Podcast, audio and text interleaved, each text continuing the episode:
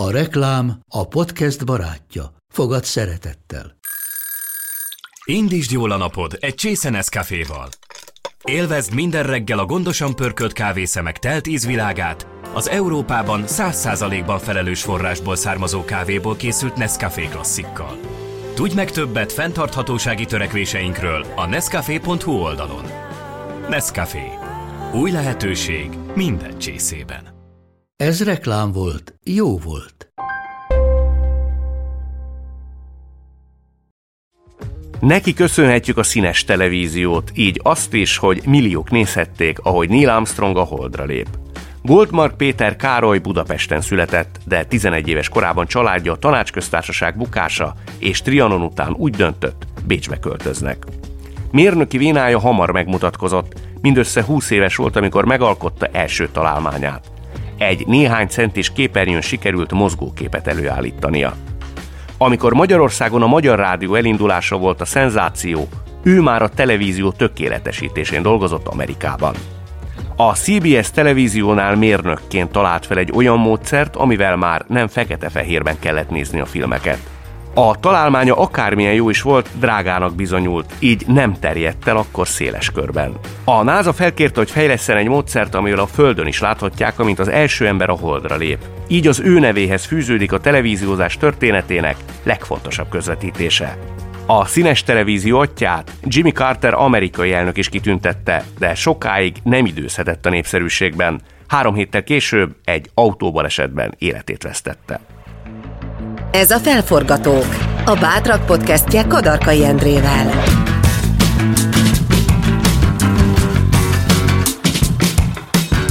Az igazán sikeres emberek letérnek a kitaposott ösvényről, saját utat választanak, és ha el is buknak néha, még nagyobb lendülettel kezdik újra.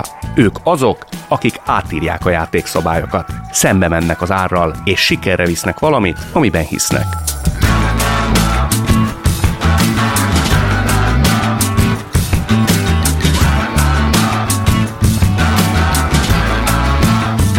Együtt nőtt fel a kereskedelmi televíziózással, minden szerepben kipróbálta magát, végül a sorozatírással talált haza.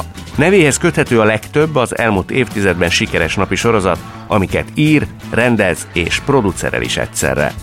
Tavaly alapította meg egy személyes cégét, amivel első munkája az RTL klubon sikeresen futó keresztanyú. Vendégem Hámori Barbara, a Scripted Productions showrunnere. Ezt a műsort azért tudtuk elkészíteni, mert a Volvo Autó Hungária mellénk állt. Hogy miért találtunk egymásban méltó partnerre? Hallgassátok meg!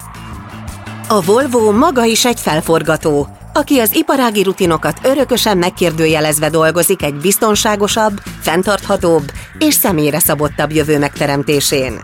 A felforgatók stábjához hasonlóan a Volvo-nál is hisznek abban, hogy mindannyiunknak megvan a lehetősége maradandó változásokat előidézni és értéket teremteni. A régmúlt és napjaink felforgatóinak történeteivel és gondolataival erre szeretnének benneteket inspirálni. Tartsatok velünk, és legyetek ti a jövő felforgatói!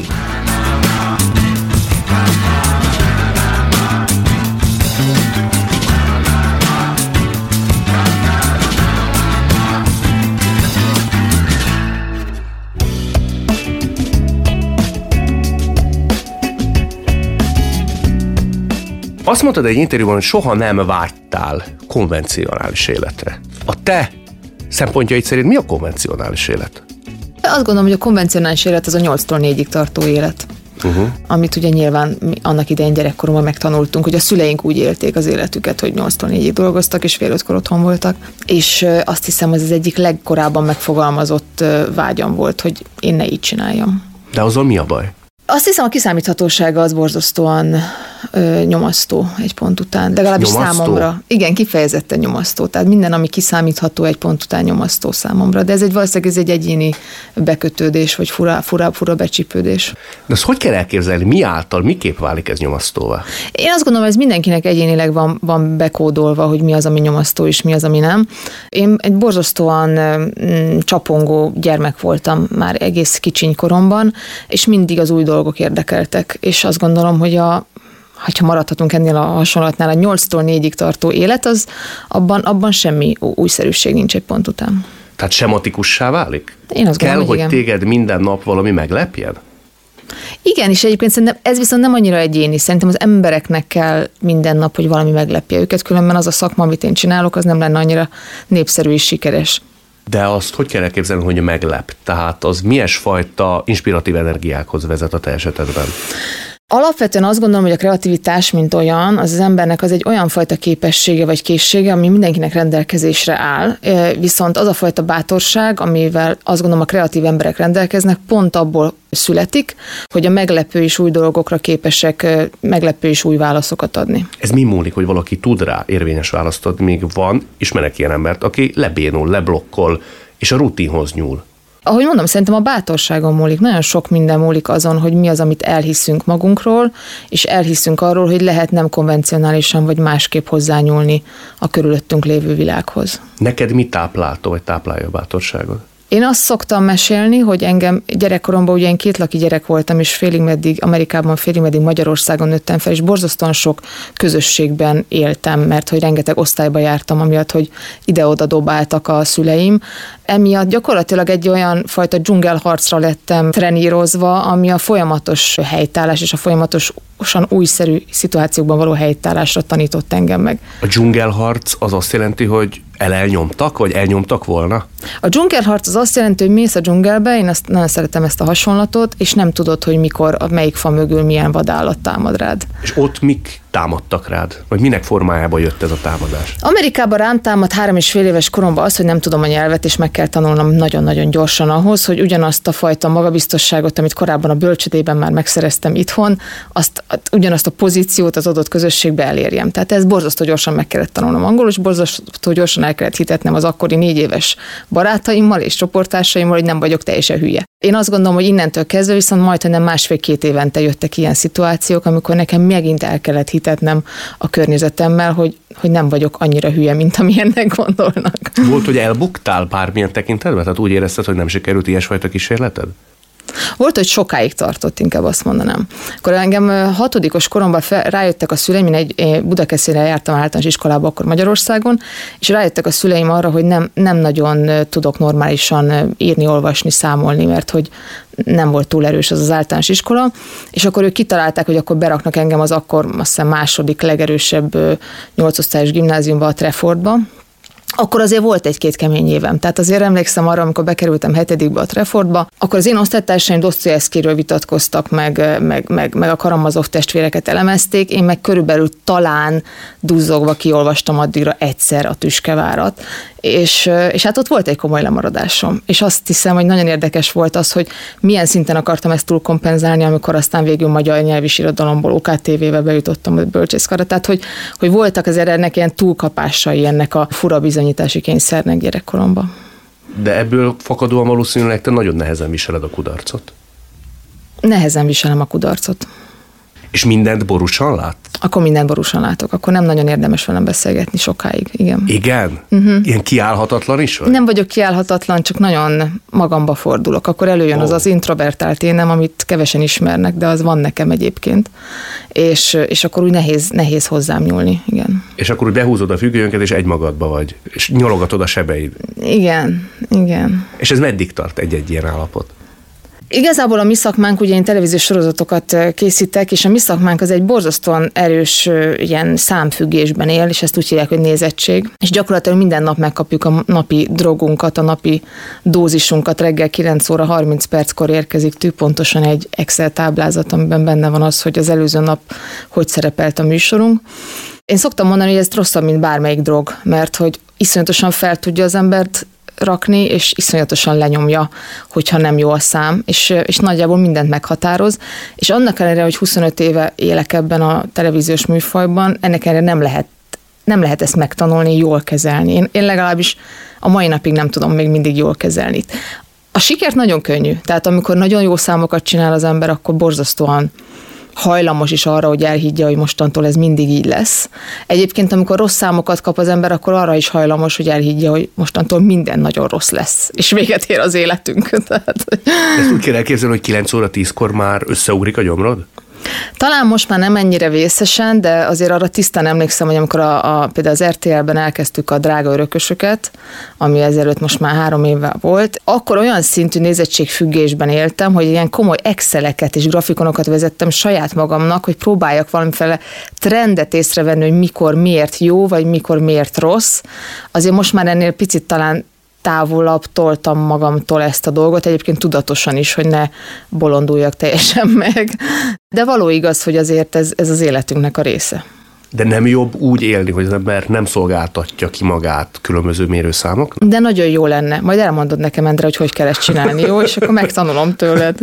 De te ezt élvezed, amúgy nem csinálnád. Nem, nem, egyébként nem. Ez egy nagyon kemény világ, azt gondolom, hogy nagyon sok, nem is azt mondom, hogy ellenséggel, de nagyon sok olyan közösséggel, akik nem biztos, hogy mindig drukkerek, és talán az objektív siker az egyetlen olyan, ami nem vehető el senkitől.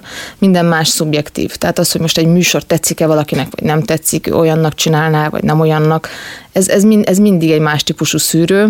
De ezt most bocsánat, úgy mondod, mintha oly sokszor kérdőjelezték volna meg a te korábbi teljesítményedet. Hát ez egy érdekes kérdés egyébként, mert ugye látszólag én egy borzasztóan sikeres utat jártam be, illetve valóságosan is egy sikeres utat jártam be, de azért emögött a siker sztori mögött rengeteg olyan nem ismert sztori van, ami, nem, ami azért ennyire nem egyenletesen fényes. Mondasz egyet? Most egy picit talán vég korábbra nyúlnék vissza, akár a, a, a Viaszat 3-as életembe, amikor én egészen fiatalon, 30 éves koromban programigazgató lettem a Viaszat 3 csatornánál, amikor nem is tudtam, hogy mit csinál egy programigazgató, tehát úgy lettem programigazgató, hogy nagyon jól beszéltem angolul, és szerintem ezért vettek fel, és utána mondták, hogy van két hónapon megtanulni azt, hogy mit csinál egy programigazgató, és nem tudtam két hónap alatt megtanulni, és volt egy nagyon kemény másfél év akkor az életemben, amikor abszolút azt éreztem, hogy én ebben el fogok bukni, hogy én ebben el fogok vérezni. De a környezet is utalt erre, vagy ez egy belső Hát gondolj bele, az, egy, az, azért, az azért nem most volt, tehát ez, írunk 2003-at akkor, amiről én beszélek, tehát még a, a média világának az ilyen vadkapitalista időszakát éljük. Ráadásul külföldi befektetőkkel körbevéve londoni központtal, stokholmi központtal, iszonyatos nagy ambíciókkal a, a, a befektetők részéről, és ott vagy 30 évesen, hogy akkor most bizonyítani kéne számokkal, és nem, és nem biztos, hogy minden sikerül. Például behoztam ugye a Dr. Csernos című műsort, amiben én mélyen hittem, hogy ez egy nagyon izgalmas figura, és egy, egy borzasztóan újszerű dolog, és annak ellenére, hogy ilyen Talk of Time műsor lett, és mindenki beszélt arról, hogy a bevállalja igen vagy nem című műsor az, az milyen, meg egyáltalán ez a figura, ez kicsoda. Annak ellenére a mérőszámok, vagy a nézőszámok azok egyáltalán nem ezt mutatták, hanem azt mutatták, hogy ez egy bukott műsor. És akkor ugye akkor először megvívni azzal, hogy valójában te hiszel valamiben, megküzdöttél érte, átvitted a londoniakon, akik azt se tudják ki az a doktor Csernus. És közben meg az derül ki, hogy nekik lett igazuk. Tehát azért ebben, ebben azért nagyon sok ilyen buktató volt, és nagyon sok mélypont.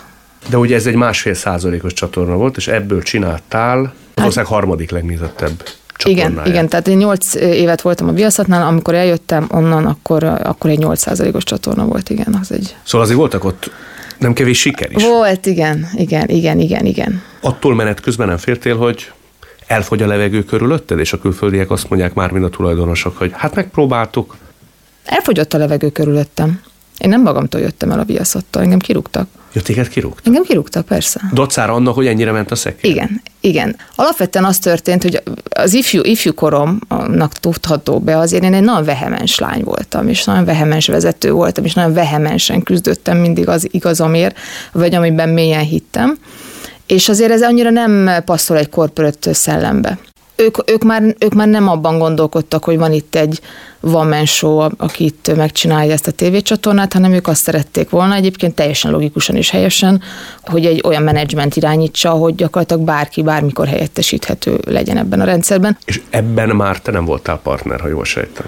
Én erre nem voltam alkalmas. Tehát én azt gondolom, hogy erre sosem lettem volna alkalmas, és, és el is értem azt gondolom az ottani fejlődésemnek egyébként egy olyan pontját, ami, ami azt gondolom, hogy ugyan nem saját akaratomból jöttem el, de nagyon hálás vagyok nekik, hogy akkor elküldtek. Mert, eh, mert akkor soha nem kapcsolódtam volna vissza oda, ahonnan eredetileg ugyan jöttem, az pedig a, a, a kreáció, tehát maga az alkotás. Azt mondod, hogy elküldtek, tehát ilyen értelemben te megpróbáltál idomulni ebbe a keretrendszerben valamilyen szinten Én sose próbáltam. Sose prób- nem? nem. De én nem, én nem voltam ilyen szempontból egy nagyon, nagyon hálás munkatárs, vagy beosztott. Tehát, hogyha megkérdezzük az akkori főnökömet, akkor azt gondolom, hogy nem kevés őszhajszálat szereztem neki. Én egy vadlány voltam akkor nem is lennél saját magad beosztottja ilyen értelemben? Tehát a mai... Ma, ma már igen, hát a ma már, hát én egy, én egy szelíd, fogatlan oroszlán vagyok ahhoz képest, amilyen akkor voltam, hát azért ezek a kudarcok, amikor az embert egy, a sikerei csúcsán elküldik valahonnan, az, azt gondolom, hogy ez egy akkora pofon, amiből csak úgy tudsz fölállni, hogy azt mondod, hogy hogy valamit én nem csináltam jól. Tehát, hogy valami, valamit, valamit másképp fog kellene csinálni az életemben. És akkor mire jutottál? Ilyesfajta önvizsgálat nyomán arra jutottam, hogy nem lehet minden fronton harcolni.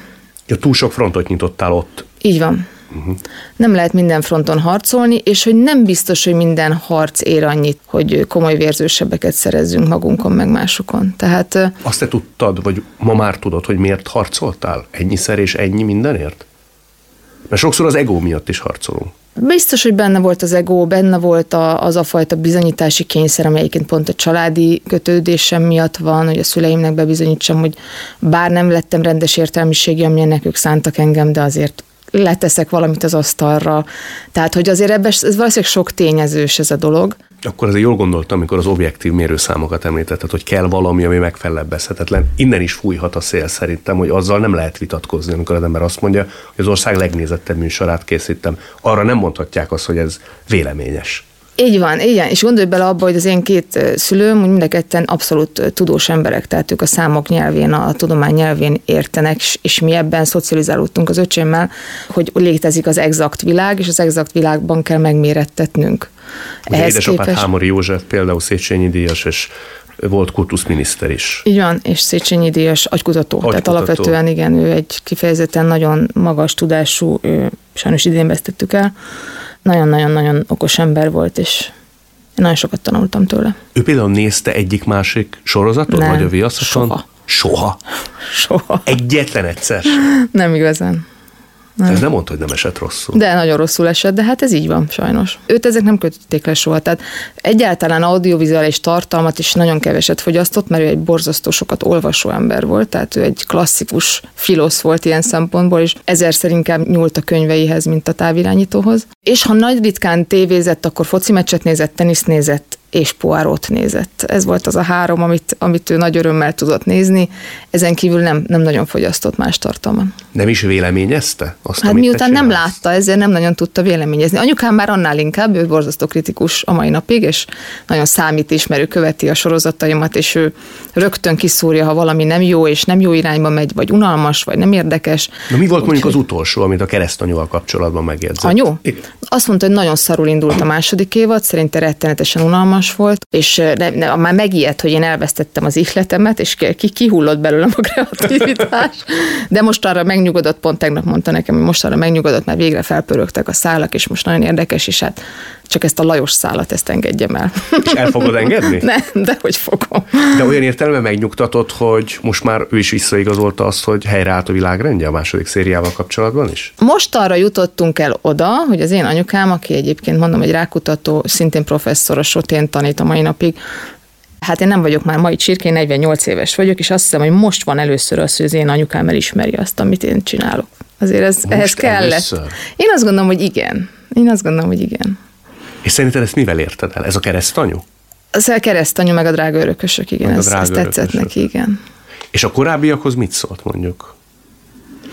Viaszathoz, akár a korábbi sorozatokhoz? Viaszatot nem igazán tudta értelmezni, mert ugye ott, ott, ott ugye teljesen más minőségben voltam, tehát nem közvetlen műsorgyártóként, hanem ugye megrendelői státuszban ott nem igazán értették ők, hogy mit is csinálok. Pontosan azt látták, hogy repkedek megállás nélkül Londonba, meg külföldre, meg állandóan dolgozom, de mit azt Nem mondták, nem? hogy kicsi lányom, miért nem választasz egy olyan szakmát, amit mi úgy be tudunk látni, el tudunk fogadni, és sokra tartunk? Hát ezt próbálták mondani, de még sokkal korábban, ugye 14 évesen engem beírattak egy speciális biológia tagozatos osztályba, a Treffordba, hogy mondván, hogy majd viszem tovább ezt a orvos kutató vonalat, tehát ez aztán nagyon hamar kiderült, hogy ez nem fog nekem menni, amikor a állatorvosi szertárba bekerültem, és gyakorlatilag az összes bocsáskát szabadjára engedtem, mert hogy annyira frászt kaptam az állatoktól, vagy legalábbis a bocsáskáktól mindenképpen, akkor kiderült, hogy valószínűleg nem ez lesz az a, az, az irány, ami nekem, nekem kelleni fog. Viszont rengeteget olvastam, ugye én végigolvastam gyakorlatilag a gimnáziumnak az összes óráját, és semmi másra nem foglalkoztam, mint az irodalommal úgyhogy nem is nagyon volt utána már kérdés. Azzal elégedettek voltak, hogy elmentem magyar nyelv és irodalom szakra, mert az egy ilyen, ez egy ilyen filosz dolog, hát bölcsész, bölcsész, de hát legalább egy komoly, komoly dolog. Amikor beiratkoztam a médiára, azt már picit úgy nehezményezték, hogy ez, ez mi, mi, mi lesz ebből. Hozzáteszem, hogy amikor én a média szakra jelentkeztem, az, az első média szakos csoport volt, akkor fogalmam nem volt még, hogy mi, mit is akarok a médián belül, és akkor még voltak tévében mondók, képzeld el az utolsó pár évéve volt a tévében mondó korszakának, és akkor volt nekem egy ilyen gyerekkori álmom, hogy én olyan akarok lenni, mint a Kerti Zsuzsa, meg a Kudlik Júlia, és akkor én, én is majd tévében mondó akarok lenni. De szerepeltél te a tévébe, az ismeretlen ismerős, az, az 50 részt ért meg, ugye? Igen, igen, igen. Tehát az elég hosszú sorozat volt. Igen. Volt egy nagyon rövid képernyős korszakom, szép volt, jó volt, elég is volt. Az nem a te műfajod? De szerintem igen, de megosztó riporter voltam. Milyen értelemben? Miért? Én nem tudom, szerintem alapvetően a személyiségem megosztó, tehát engem vagy nagyon szeretnek, vagy nagyon nem szeretnek, ez azért most arra kiderült. A mai uh, napig így van? Én szerintem igen. Munkakörnyezetben is vezetőként? Nem, azt hiszem vezetőként szeretnek az emberek. Talán mostanra azért van egy olyan nem is tudom, hírem, ami rácáfol arra, hogy korábban ugye azt gondolták, hogy egy ilyen vérmes, nagyon kemény, nagyon határozott, kőkemény állatcsaj, akinek nem lehet ellent mondani, és akkor volt ez a hírem, ami így, így hömpölygött, mint egy ilyen lavina, és egy azért ez nem volt légből kapott. Nem volt valószínűleg légből kapott, egy kicsit túlzó volt, de, de valójában mindig az lett a, a benyomás, amikor elkezdett valaki velem dolgozni, hogy jé, ez nem is akkora állat, ez nem is akkora rohadék, ez nem is szemét, tök korrekt, tök jól lehet vele együtt dolgozni. Én azt gondolom, ez a nagyon-nagyon direkt kommunikáció, amivel én élek, az, az Magyarországon egy picit ismeretlen volt, vagy ismeretlen a mai napig. Hogy nem kertesz? Igen, így nagyon direkt, nagyon direkt és nagyon nyílt ez a kommunikáció, ami sokszor bántónak hathat. Mondasz egy példát, amiről például tudod, hogy lehet, hogy valaki megsértődött azért, mert nagyon offenzív volt, és nagyon keresetlen, a szó jó értelmében is akár. A viaszhatos példához, ha visszakanyarodnék, nekem egyébként az utolsó csepp a pohárban, mi miatt én tudom, hogy engem kirúgtak, az az volt, hogy az akkori marketing igazgató, aki egyébként nem egy közepes tehetségű fiú volt, hozott egy ötletet egy bizonyos kampányra, amiről nyilvánvalóan látszódott, hogy ez nem egy jó kampányterv. És ilyenkor ma már megtanultam, hogy ez nem ennyire direktbe kommunikáljuk, de azért akkoriban azt mondtam, hogy ez szar. ez szar, ez nem jó, ez, ezt meg fog bukni, hogyha ezzel fogunk kommunikálni és azt tudom, hogy ez nyilvánvalóan meg, például megbántotta az akkor éppen újonnan érkező marketinges vezetőt, aki, aki nyilván ettől megsemmisült, és, és ez nem volt egy szerencsés kommunikáció. Tehát én azt gondolom, hogy nagyon sokszor rosszul csomagoltam annak idején be azt, amit én akarok mondani. Ez már ma nagyon más, másképp néz ki, ugye? Onnantól kezdve, hogy valaki megtalálja a saját útját, és a helyére kerül, onnantól kezdve rengeteg olyan turbulencia, ami egyébként pont stílusbeli, durvasság, vagy, vagy, vagy rossz, rossz megfogalmazás, az egészen egyszerűen eltűnik, mert a figyelem máshol van. A figyelem nem ott van már, hogy te rólad mit gondolnak, hanem a figyelem azon van, hogy csinálj jót. Ezt hova teszed, melyik periódusra, amikor ez a fajta megérkezés megtörtént? Abszolút onnantól datálom, amikor én elkezdtem a fikciós sorozatokkal foglalkozni. Tehát azt a típusú szenvedélyt, amit a fikciós sorozatok nekem ma jelentenek, és az első perctől kezdve jelentettek, az, az olyan szinten átvette ennek a média politizálásnak, ami azért a korábbi életemnek a része volt a, az energiáit, és elkezdtem olyan dolgokkal foglalkozni, hogy írás, rendezés, alkotás, vágás, tehát hogy egy teljesen más más típusú alkotás és, és kreatív munka, hogy átcsoportosultak teljesen az energiáim. De milyen fajta örömet okoz például ez, mint korábban a non-fiction? Elképesztően más, más. Tehát olyan, mintha tényleg az megérkeznél oda, ahova mindig is vágytál. Nagyon-nagyon-nagyon furcsa, de így van. Tehát nekem a, a, a televíziózás egyébként abszolút mindig is egy szerelem volt, és kipróbáltam azt gondolom minden műfaját. Tehát ismerem a, a betélkedőktől kezdve a reality a, a, a nagy event show-t is csináltam, tehát sok mindent csináltam, de az, hogy történeteket meséljek el, ami egyébként nekem gyerekkorom óta a szenvedélyem, az egy egészen más minőséget hozott az életembe. Emlékszel is arra a pillanatra, amikor ez a fejedben összeállt egy ilyen egészé, hogy aha, igen, emlékszem, a korotáros szerelem kapcsán csináltuk az első pályázatot, és ugye az egy adaptáció volt, és én nem szerettem nagyon minden könyvét, tehát nem tetszett nekem, és azt is gondoltam, hogy az új-zélandi alaptörténet, ez nem mindig fekszik azért a magyar valóságra, másképp működnek a kapcsolatok, másképp látják a férfiak a nőket, tehát hogy ezért ez egy más világ, és amikor a, a TV2 akkor megengedte, hogy belenyúljunk ebbe, és elkezdtem valóban dolgozni a könyvekkel, ott volt nekem egy ilyen aha élményem, hogy, hogy én ezzel komolyan akarok foglalkozni, és hogy visszakanyarodni oda, amit egyébként tanultam, csak sose vettem komolyan. Mert ugye én a magyar nyelv és irodalom szak mellett én a, a creative writingot tanultam New Yorkban, csak a, akkoriban a 90-es évek végén ez annyira kilátástalannak tűnt, hogy valaha az ember filmírásból egy forintot is keressen, mert hogy nem volt az iparág jelen.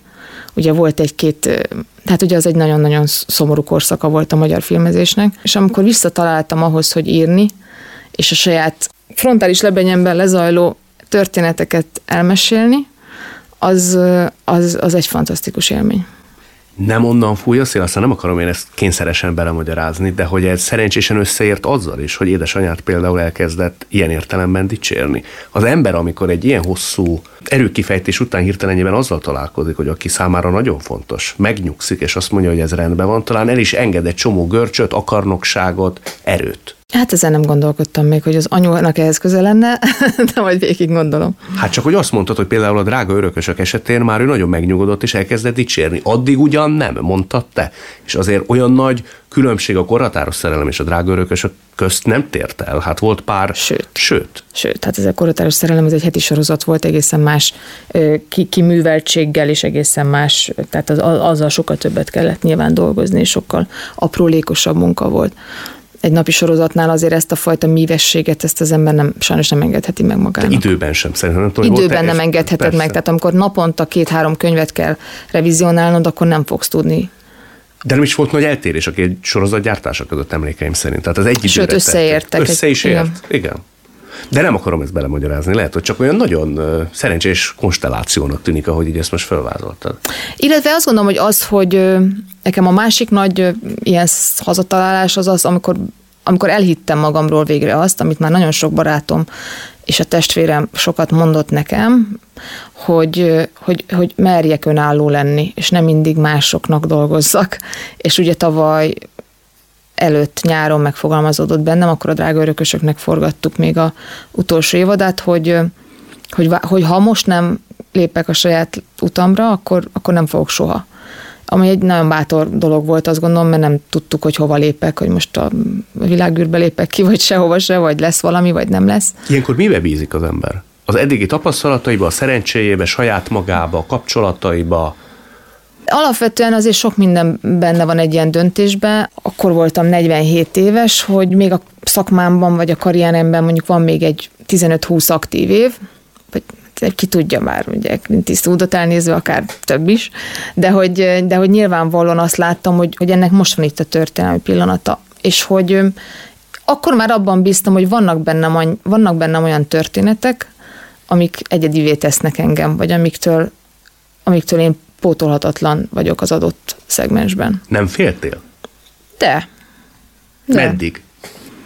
De azért ne felejtsd el, Endre, én azért, én azért nagyon hamar és gyorsan váltottam az életembe, tehát a szakmai életemben ugyanúgy, mint a magánéletemben. Tehát nekem három gyerekem van három apukától, és mind a három tehát mindegyik döntést én hoztam meg. Tehát én a változástól azt gondolom, hogy sosem féltem és ez a munkámra is igaz, hogy, hogy merek lépni, vagy nem félek a jövőtől, vagy az új dolgoktól. Tehát te az a típus vagy, aki nem a legrosszabb forgatókönyvet látod magad előtt egy-egy váltás esetén. Vállásnál is van olyan, hogy az ember azt mondja, hogy te jó Isten, mi lesz velem. Figyelj, én eléggé szorgalmas lány vagyok, azt gondolom, hogy ez sok erőt ad, tehát hogy tudok dolgozni sokat, igen, sokan kérdezik is tőlem, hogy ufó vagyok-e, meg hogy alszom-e, meg mikor alszom. Tehát, hogy ebből a szempontból azt gondolom, hogy van egy nagyon nagy munkabírásom, van egy nagyon nagy teherbírásom, és abban viszont már mostanra elég biztosan bíztam, hogy ötleteim is vannak. Tehát, hogy ez a kettő dolog, ez, ez talán elég ahhoz, hogy az ember el, elkezdjen egy, egy saját lábon állást. Azt mondod, hogy nagy a munkabírásod, az mit jelent mondjuk? Napi, olyan keményebb nap, te hány órát dolgozol? Endre, én, én állandóan dolgozom.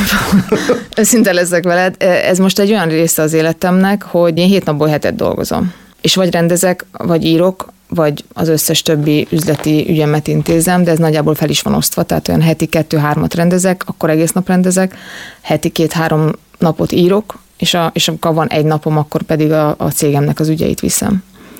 Tehát, ez gondolom saját döntés, nem? Ez most, én azt gondolom, hogy mindenkinek azt mondom, hogy ez most a, a vetés ideje. Hmm. És hány év múlva van az aratás? Vannak már most is aratások azért, tehát azért vannak, vannak olyan eredményeink, amire én büszke vagyok. Az, hogy én mikor mondom azt, hogy most akkor hátradőlünk, és akkor most elmegyünk egy hosszabb világ körüli útra, amit már nagyon régóta tervezek, és nem tudom, mikor fog megvalósulni, ezt nem tudom. A mi szakmánkban az egyetlen komoly veszély az a kiégés. Tehát az az egy dolog van, amivel nagyon óvatosnak kell lenni, hogy, hogy amíg pörgeted ezt a dolgot, és ugye visz előre ez a fajta adrenalin, ami nap mint nap lök, hogy megyek forgatni a keresztanyúban, megyek forgatni a Margaretbe, írom az új Margaretet, új az sorozatot. új sorozat, amit még nem láthattak a nézők. Így van, új sorozat, terveken dolgozunk, stb. Tehát minden nap be van borzasztóan táblázva. Az elképesztő módon azért égeti az embernek az agyát, és épp égeti az embernek a lelkét, és én azt látom egyedüli veszélyforrásnak, hogy nagyon kevés az input, és borzasztó sok az output jelenleg az én életemben nyilvánvalóan az a célom hosszú távon, hogy, hogy ne a mennyiség, hanem inkább a minőség, az inkább a kevesebb de minőségi tartalomgyártás fele mozduljak majd el, illetve egy olyan stábot kialakítani magam mellett, akik képesek átvenni tőlem rengeteg olyan részfolyamatot vagy folyamatot, ami, ami után aztán én más és új dolgokat tudok foglalkozni. Úgyhogy azért szépen próbálom attól, hogy két napi sorozatot gyártunk most per pillanat, ként rá is voltam erre kényszerítve, hogy hátrébb húzódjak. Könnyen ment? Nem ment könnyen, mert nyilván az ember fogja a fejét, hogy mi az a folyamat, amiből kiszállhatok, mi az, ami nem. Én most azt látom, hogy majd, hogy nem minden folyamatot át tudok adni, kivéve a sztoriírást. A történetírás az egyetlen, amit nem tudok kiadni a kezemből. Valószínűleg azt, él, azt élvezed a legjobban, nem? Nem élvezem már mindig, nem? Endre. Ne, nehogy azt hogy amikor hazamegyek egy forgatás után, és meg kell írnom még két epizód sztorirácsot, azt állatira élvezem. Nem élvezem, csak egyszerűen van egy olyan képességem, vagy ha mondhatom azt, hogy talán az egyetlen igazi tehetségem, hogy nekem a történeteknek a kitalálása az egy picit olyan, hogy én, én bennem ezek bennem vannak, és csak leírom a történetet, ami, ami, ami megszületik a fejemben nagyon-nagyon gyorsan. Tehát ez egy ez egy képesség, én tudom, és ez nem mindenkinek van, és azért vagyok ennyire gyors és hatékony, mert hogy én nekem ezeket a történeteket le kell csak írnom. De tud az ember határidőre találkozni a múzsával? Sőt, a határidő az kifejezetten ambicionálja a múzsákat arra, hogy jöjjenek. És én azért, én nagyon szeretem a határidő legvégéig kitolni a dolgokat, mindig. És akkor jönnek a legjobban? Igen, és mindig kitolom a leges legvégéig. Tehát mondjuk megkérdezem a stábomat, az írószobát, hogy mikorra kell nektek a rázs, és azt mondják, hogy szerda reggel nyolckor kezdenék, akkor én biztos, hogy kedd este hét előtt nem kezdek neki. Biztos, hogy nem egy ilyen meglehetősen érdekvezérelt anyagias piacon, ahol ti és te mozogsz, azért farkastörvények uralkodnak. Neked sokszor kellett producerként, vezetőként helytállnod, vetétársakkal szemben összecsapnod, önérdekérvényesítőnek lenni, hogy te egymagadban most tudj egy ilyen céget vezetni? Azt gondolná az ember, azért a média nem a simogatásokról szól ezen a szinten. Őszinte leszek veled, nekem alapvetően egy megrendelőm van, legfőképpen is az RTL Klub, akivel korrekt és nagyon-nagyon jó viszonyunk van, és én, én ezt a típusú könyöklős dolgot nem éltem meg. Tehát én kaptam egy bizalmat tőlük a keresztanyura, és onnantól kezdve azt gondolom, hogy kialakult egy nagyon jó együttműködésünk. Én, én, ezt, én ezt nem élem meg a mindennapokban így. Korábban sem volt ilyen? Amikor még mondjuk nem alakult ki pár évvel ezelőtt ez a fajta nagyon termő volt a magyar sorozatgyártásnak. Azért ott ki kellett derüljön, hogy ki az, aki marad. A nap végén szerintem mindig az eredmények számítanak, és mindig a, a content is the king, az a, az a jelszó. Tehát, hogyha jó tartalmat viszel, azt gondolom, az mindent felülír. És én próbáltam azért az elmúlt 5-6 évben csak erre fókuszálni. Csak is kizárólag arra fókuszálni, hogy a, az adott pénzügyi keretekből a legjobbat ki tudjuk hozni. Tehát nálam ez, a, ez az abszolút motto. Ha már a pénzügyeket említed, neked mondjuk száz százalékból hány százalékba kell üzletasszonynak lenned? És nagyon jó üzletasszonynak lenni. 15-20 maximum. Az nagyon kevés, többet mondtam volna. Nem. Ezt tudatosan csökkented? Igen, borzasztóan utálom. Egyre jobban tudom, na például ez, a, ez az üzleti része, vagy gazdasági része, nagyon szépen föl tudtam építeni egy olyan háttérországot, ahol a jogászok, a pénzügyesek, a, az irodai háttérmunka az borzasztóan stabil, és fantasztikus emberekkel dolgozom ott együtt, akikre ezt nagyon-nagyon szépen is talán ő rájuk delegáltam ezt legkorábban. Ugye ennek a műsornak az a cím, hogy felforgatók. Azt szerinted ki lehet jelenteni, hogy mondjuk a magyar sorozatgyártást Te vagy ti felforgattátok? A magyar sorozatgyártást szerintem az RTL Klub forgatta fel azzal, hogy gyakorlatilag hit benne és pénzt adott olyan ötletekre, amilyenek most képernyőn vannak. Mi azon szerencsések közé tartozunk, akikben bíztak, és csinálhattunk dolgokat. Én azt gondolom, hogy itt a kockázatvállalás az mindig a tévécsatornánál van. És a döntés mindig a tévécsatornánál van, és és nagy képűség lenne bárkinek a gyártói részről azt mondani, hogy ők forgatták fel. Mi megpróbáltuk, a, akik, akik jelenleg a piacon vagyunk, szerintem a tudásunk legjobbát beleadni abba, hogy, hogy az ő kockázatuk az minél kisebb legyen. Látod is már körülbelül 5-10 évre előre, hogy hogy fog folytatódni mindez Magyarországon, vagy akár csak az RTL-en? Hát látunk ilyen világtrendeket, ami nyilván arról szól, hogy már nem csak lineáris tévére gyártunk, hanem, hanem non-lineáris, tehát streaming szolgáltatók elindulnak, akár magyar kezdeményezések is. Azt látjuk, hogy egyre nagyobb az igény a, a, a az ilyen típusú tartalmakra azt látjuk, hogy gyakorlatilag amíg régen nagy regényeket olvastak, addig ma tévésorozatokat néznek az emberek, arról beszélnek. Ugye most éppen nagy őrület a Squid Game, ami, ami nyilván egy csomó beszélgetés tárgya. Tehát én azt gondolom, hogy ma, ma, ma a tévésorozatok, vagy a sorozatok világa az egy megkerülhetetlen kulturális referencia, ami egyébként segíti az embereket az egy, egymáshoz való kommunikációban is. Hát akkor ehhez kívánom azt, hogy segítsd az embereket mindenhez hozzá, de legyen idő azért a világ körüli útra és a következő években. Köszönöm szépen. Én is köszönöm.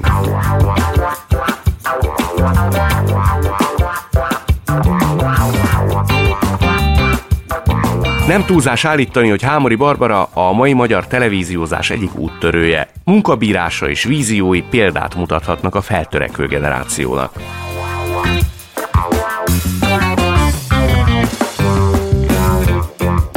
A világot a felforgatók teszik jobb helyé. Konfliktusokat vállalnak, mert hisznek valamiben, nekik köszönhetjük a fejlődést.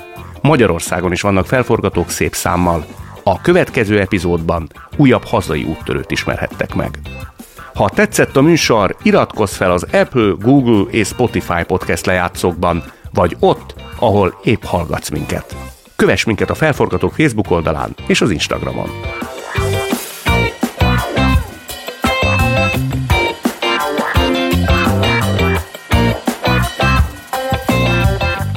Az epizód szerkesztője Regényi Eszter és Zsillesára, a főszerkesztő Neizer Anita, a gyártásvezetők Rögerdia, a zenei és utómunkaszerkesztő Szűs Dániel, a kreatív producer Román Balázs, a producer pedig Hampuk Rihárd.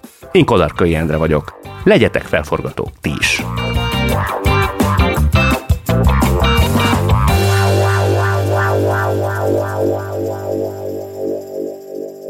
Beaton Studio a Volvo-nál hisszük, hogy a biztonság ma már nem értelmezhető a fenntarthatóságtól függetlenül.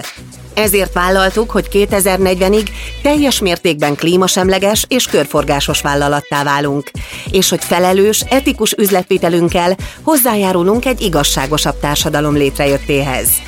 A fenntartható jövő közös ügyünk, amiért együtt kell dolgoznunk. Forgassuk fel együtt a világot a megteremtése érdekében. Ha más podcastekre is kíváncsi vagy, hallgassd meg a Béton műsor ajánlóját.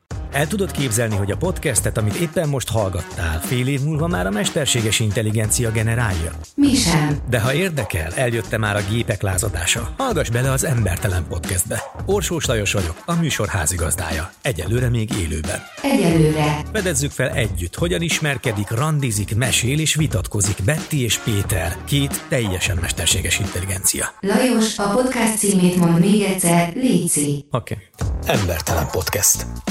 Ez egy Béton podcast.